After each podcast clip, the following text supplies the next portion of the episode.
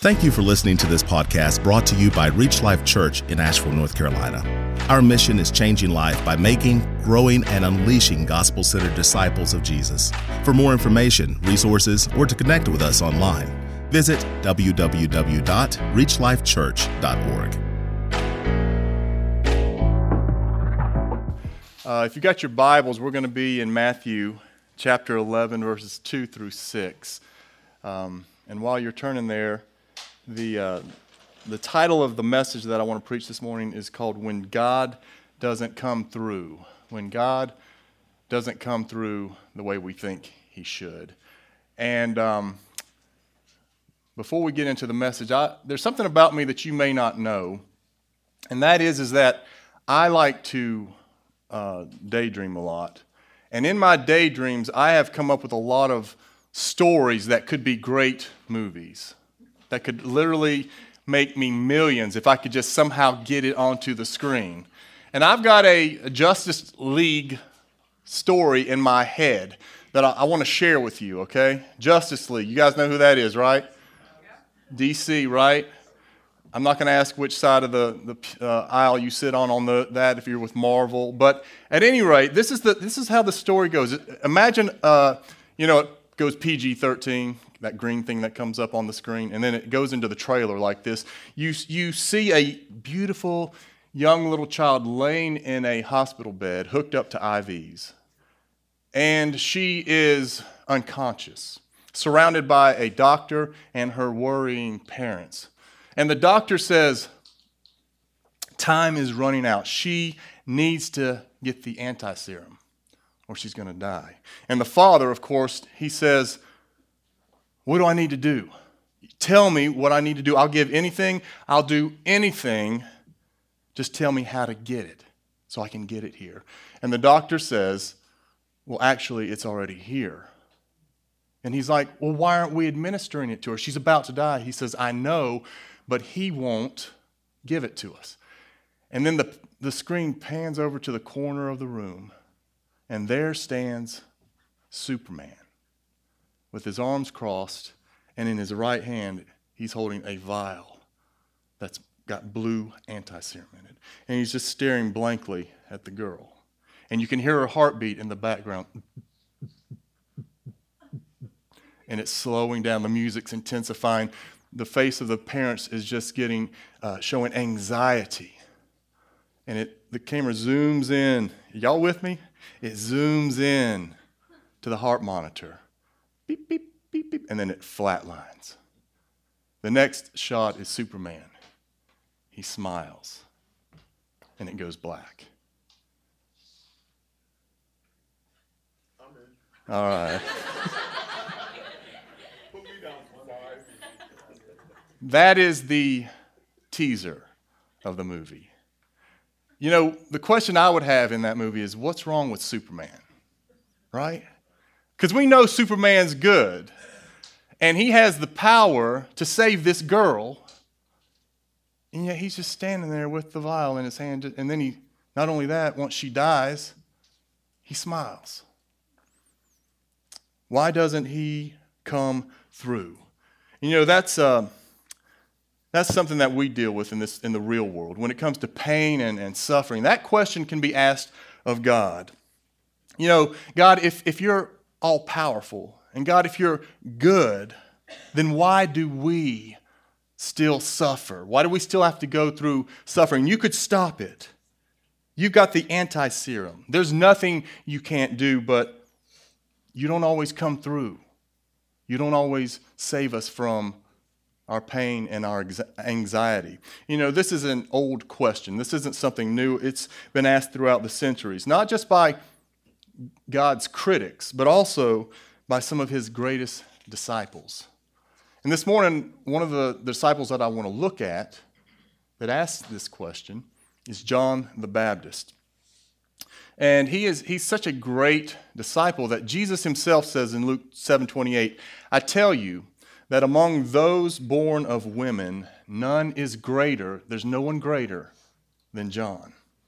And if you remember, if you know his, the account of his life, he was a miracle baby.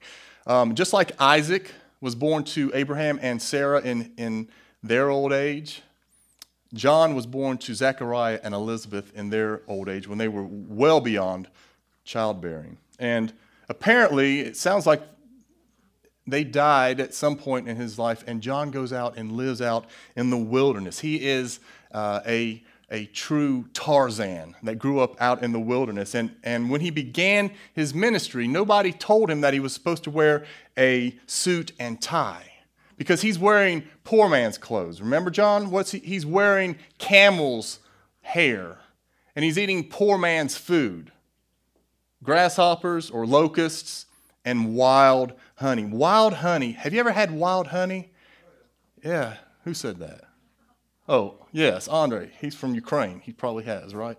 So, um, but wild honey is bitter and it's got bugs in it it's not that clean processed type of pasteurized honey that most of us get from the grocery store. So he's, he's this wild guy. He didn't have a formal education, as far as we know, and yet God used him mightily. And he is known to be that fear, fear, fearless and fiery prophet. He had a laser focused mission that had been given to him, and that was one thing prepare the people for the coming of the Messiah by telling them to turn from sin and to return to God. Not only was he a fiery prophet, he was also a humble prophet. Um, when he is uh, serving Jesus, he actually says, You know, I'm not even worthy to bend down and untie his sandals. And once he reveals who Jesus is, the crowds start going to Jesus. And some of his disciples come to him, come to him and say, Look, you got to do something. Your ministry is going down because everybody's leaving you to go follow Jesus. And what, is, what does John say to them? He says, Good. He must increase, I must decrease. We sang that this morning. More of you and less of me. Now, he is going to get tested on this. Does he really mean that? More of you and less of me. We sing that this morning. That, that's that song that we sang is an amazing song. More of you. What does that mean for Jesus to be more and us less? I love the idea. We're going to get into that this morning, what it means for him to be more and less. But John, less of us, but John, he is clearly, I want to make sure that I'm very clear about this, he is clearly devoted to Jesus. It was his joy to see Jesus take center stage. And as you know, many of us know, shortly after Jesus took his um, entered into his ministry, John got into some hot water with King Herod because King Herod had taken his brother's wife, Herodias, and had married her publicly. And so John stood up and said, This is wrong. This is not lawful. You should not have her. So what does Herod do? He says that he arrested and bound John and he put him in prison. Now, Herodias, that was Herod's illegal wife, she could not stand John. She had this bitter grudge against him. So, uh, and she wanted to put him to death. And the question I have is why was she angry with him? Why was she bitter with him? And it's because she couldn't stand the love of God. What do you mean she couldn't stand the love of God? Well, sometimes the thing what we think is love is not love, and what we what is love is not love. God was loving Herod and Herodias by sending John to tell them, hey, you're going down the wrong path. You're going to destruction. You need to repent of your sin and return. And she hated him for this. She hated to hear that she was wrong, that she was rebelling. And so she wanted to put him to death. And you know, all of us, we have to weigh, weigh the. Uh, the risk of loving people, if we're really going to love people, that there are going to be times that you go in love, and we need to make sure it's in love, but you're going to go in love and say, hey, you're going down the wrong path, and it is not going to go well with us. So Herod arrests him, and he's double minded because, on one hand, he wants to please his wife, but on the other, it says that in, in Mark 6:20, he says, it says that he feared John because he knew that he was a righteous and holy. Man. He knew he was a righteous and holy man, but he liked to listen to him anyway. It kind of perplexed him, and it says that he, he enjoyed listening to him. Now, I'm just going to make a quick note here. That's a dangerous place to be in. When you know that someone's righteous, you know they're holy, you know they're speaking the truth, and you enjoy listening to it, but then you don't change. That could be us, couldn't it? Week after week, we can hear the word of God. Oh, mm, that's mm, yes, more of you and less of me. But then when it comes to the actual application of it, we leave here and don't do anything about it. And what happens to Herod's heart is it gets harder and harder. And if you study the Gospels, at the end of Herod's life, Jesus stands before him at his trial, but it says he would, Jesus would not speak a word to him because he had already said things that Herod would not listen to and would not obey, so he had nothing left to say to him. So we got to guard our hearts against just hearing the words of God and not being doers of the word. So, John is in prison. He's been in there for a while, and, and now we're going to come to our passage in Matthew 11. We'll pick up here. We don't know how long he's been here, but it says, verse 2 Now, when John heard in prison about the deeds of the Christ, he sent word by his disciples and said to him, Are you the one who is to come, or shall we look for another? Jesus answered them, Go and tell John what you hear and see. The blind receive their sight, and the lame walk, lepers are cleansed, and the deaf hear, and the dead are raised up, and the poor have good news preached to them. Now, hold on just a second. I want to back up here. Did John say, really say what I think he just said? He says, Are you the one who is to come? Or should I look for somebody else? That's crazy.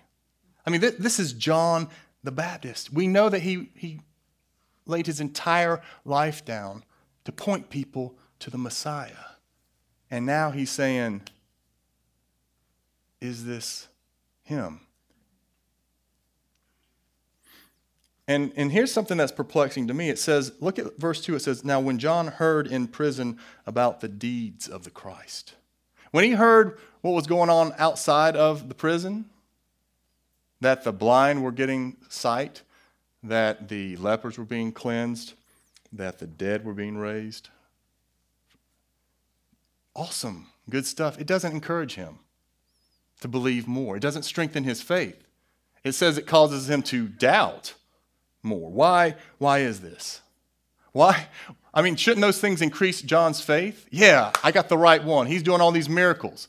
Well, I think the reason that he's struggling here is because of unmet expectations. You might want to write that down. Unmet expectations. When we expect something but don't get it.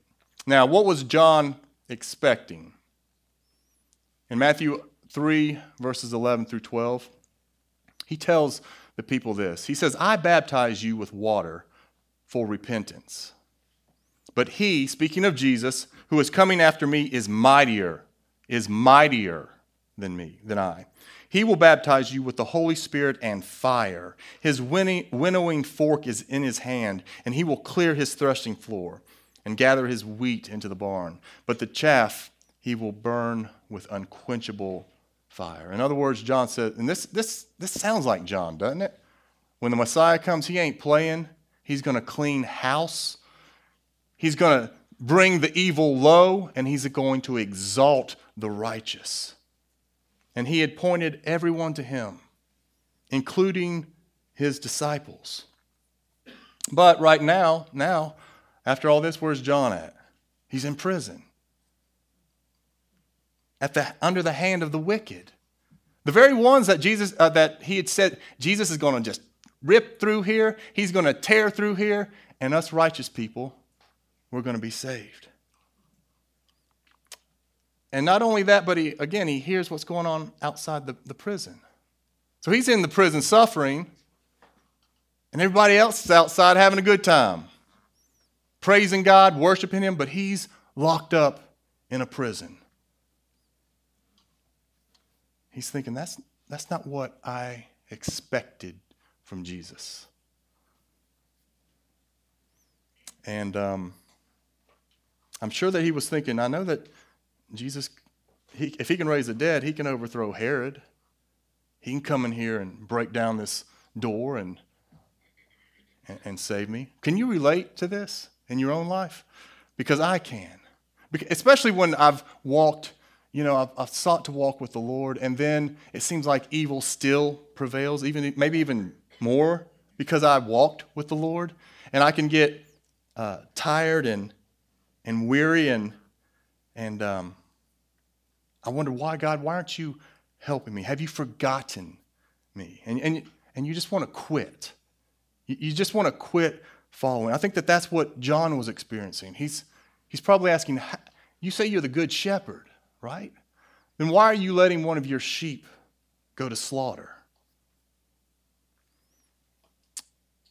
And then Jesus sends back an answer.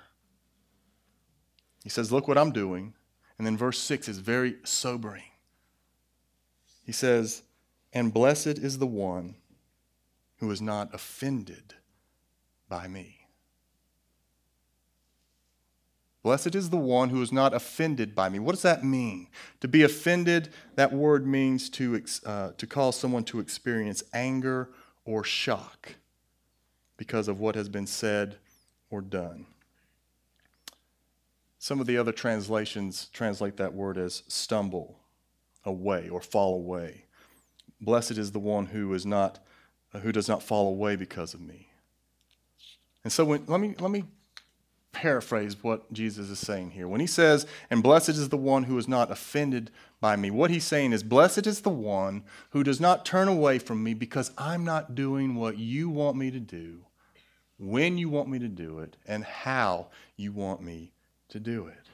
And that's what I think John is wrestling with here. He's wrestling with unmet expectations. He's expecting the Messiah to be fiery and to be a conquering king. But that's not what Jesus is doing. He's actually gentle and kind, and he's actually helping his enemies. This is causing uh, a, a, a brain freeze, I think, in John. And you know, the thing is that we have to be careful we have to be careful as believers not to allow unmet expectations to direct our faith. John's like, Why are you not coming with an, a fiery iron fist and removing the enemies? Why aren't you doing something? At the crux of his question, I think he's asking, Do you not care, Jesus? Do you not see where I'm at, Jesus? Can you do anything about it? Do you know what to do? Why are you not following my plan? I've got a, a great plan for you to follow. And I think Jesus responds, Yes, trust me, I care. Yes, I see where you're at. I know what you're going through. And I know you have plans, but you got to trust that my plans are bigger, my plans are better than your plans. Because not only am I good, I'm wise.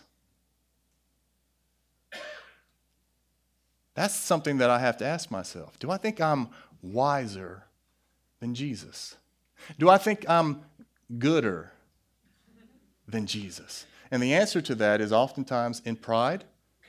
I think that. But the thing about Jesus is he sees the picture clearly. He sees from beginning to end. He knows what's best for his people. And going back to my Superman movie, this is a spoiler alert because I'm going to tell you what's going on in this thing.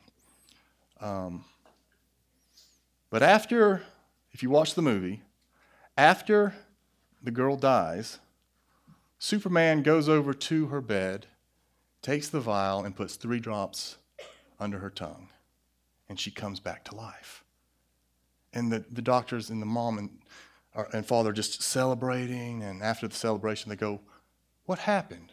This is where, you know, you explain what's going on. He says, If I had given that potion to her while her heart was still beating, it would have caused all of her organs to shut down. She must die in order for me to give the serum. And that's, if I'd given it beforehand, it would have killed her. So she has to die in order to live. And so the question that I know you're asking is well, why didn't you just say that in the first place? Why'd you just stand over there in the corner, right? I don't know. I hadn't gotten that far in the movie. But the point is, is that he knew something that the rest of the group didn't know. But in the end, he did what was best for the girl. And that's similar to Jesus. Because he cares about us. We, we need to hear that. We need to understand that in our circumstances. Some of us in this room are in, in difficult, difficult situations. And in the midst of, of trial, we're asked the question that comes to my mind often is Do you care? Do you love me? Are you doing anything?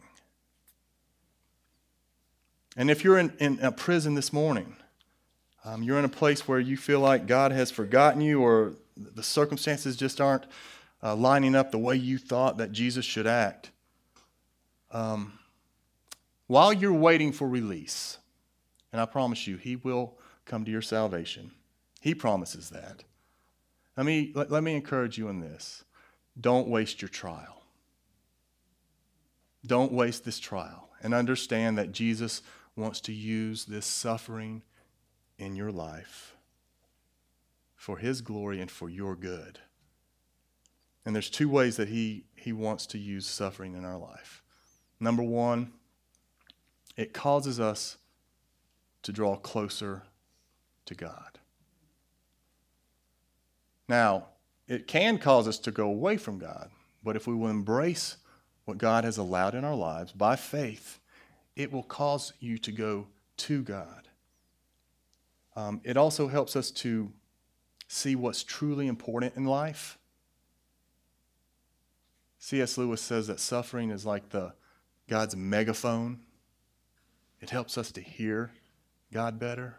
What's more important, it helps us to loosen our grip on those things that really, man, they're not that important, and to cling to the God who is. Secondly, suffering is meant to sanctify us or to make us more like Jesus. Now, we sang that song this morning. If more of you means less of me, think about what we sang. What? Take everything. Do we really mean that? I have to question, I have to ask myself that. I, now, I want to be like Jesus, but the process that be, becoming like Jesus we have to go through the path of suffering. And this is often counterintuitive because C.S. Lewis also says that, that what we want, in fact, not so much a father in heaven, but a grandfather in heaven, a senile benevolence who, as they say, like to see young people enjoying themselves. But I've heard it said before that God is not so much concerned about our happiness as he is our holiness. And, and the truth is, is that in order to be truly happy, we need to grow in holiness. As we grow in holiness, it will produce true and lasting happiness. And so, pain and suffering are in our lives to draw us closer to the Lord and to make us more like Jesus. And that is what, that, that is what God is doing in John's life in this passage. So, what happened to John in the end? Well, if you know the account, Herod was having a birthday party. And so he invites his nobles, his military commanders, and, his, and the leading men in, in uh, Galilee. And his stepdaughter, Herodias' daughter, does this dance for him. We don't know what, what it was, but evidently she was really good at dancing, and it pleased him so much that he said in front of all his guests, I tell you what, I'll give you up to half the kingdom. Ask me whatever you want, up to half the kingdom, which means I'll do anything you want, pretty much. Um, and so what she does is she runs to her mom, Herodias, and Herodias says, Ah, yes, I want John the Baptist's head on a platter. And so it says that immediately the executioner went down into the dungeon, cut off his head, brought it on a platter, and gave it to Herod.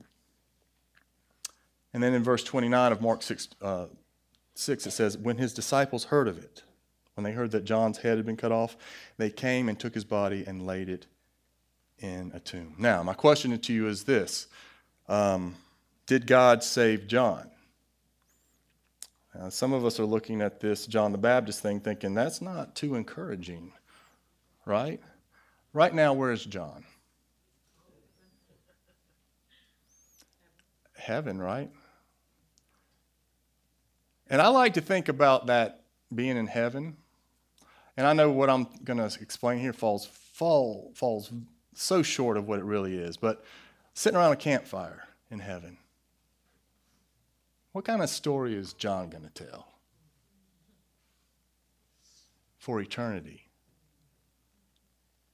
He saved me. I didn't see it at the time, but He was in it. And this morning, you might be in a place where you, you are locked behind bars. You're sitting out here this morning, but you're locked behind bars and you cannot see any time of, of release that's coming up anytime soon and you're, maybe you're forged with loneliness. You're, the, the iron bars are forged by loneliness or anxiety. Maybe it's the responsibilities of life, something physical, or, or maybe you're grieving something, a loss of, of something that's, that's important. And you're tired, and you're weary, and you're worn out. And you are asking the same question that John's asking Jesus, are you really the one that's to come? Or should we look for another?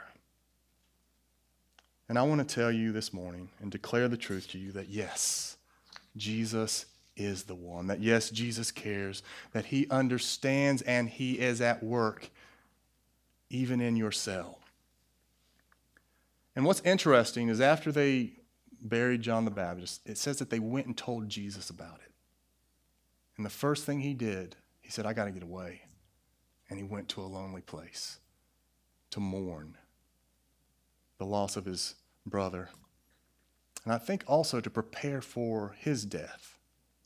Because soon after this, Jesus himself would be arrested. And he would be beaten so badly, scriptures say, that he would not even look like a man anymore. His back would be shredded to where you could see muscle and bone and organs, blood coming out and they would nail him to a cross and hang him naked in front of all to see. And Jesus himself would say, My God, my God, why have you forsaken me? And the answer is because of John the Baptist. The answer is because of you and because of me. He was forsaken, but John was not. And I am not. And you are not if your faith is in the Son of God. And the reason we're not forsaken is because he was forsaken on our behalf to purchase the antiserum. And here's the kicker you got to die to live. You got to die to what you think and to believe what Jesus has said. And when we do, we come to life. Does he care? Yes. Is he good? Yes. And so he's calling us to surrender, to give up, to learn to, to rest and to trust in him. And this morning, again, if you are in that prison, I want to give you a, a scripture that, that has just ministered to my heart over and over. It never gets old when I'm in the middle of that, uh, of that suffering it says it's James 1:12. It says, "Blessed is a man who perseveres under trial, who perse- who keeps going. For once he or she has been approved, or once they have passed the test, they will receive the look, look, the crown of life which the Lord has promised to those who love him. And God cannot lie.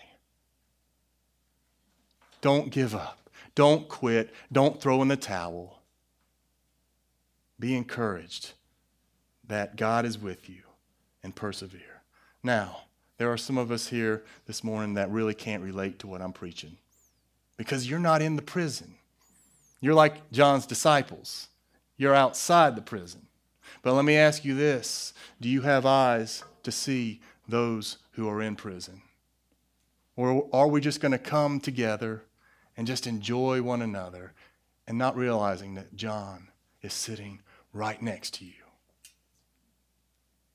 Imagine, imagine what it would be like if all of us would take this word to heart.